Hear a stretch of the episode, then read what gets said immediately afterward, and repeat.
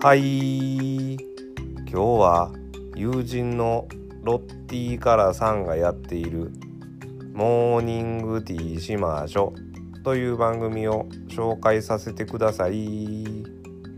僕もこの番組大ファンで朝新作が出てるともうめちゃテンション上がっちゃうんですよね。毎回お話の最後に魔法の決め台詞があるんですけどそれを聞くだけで一日ハッピーになれちゃいますよ。そそられるでしょ？そそられちゃった方はエピソード説明欄のリンク先から是非一度聞きに行ってみてください。僕も対談で出させてもらってます。よろしく。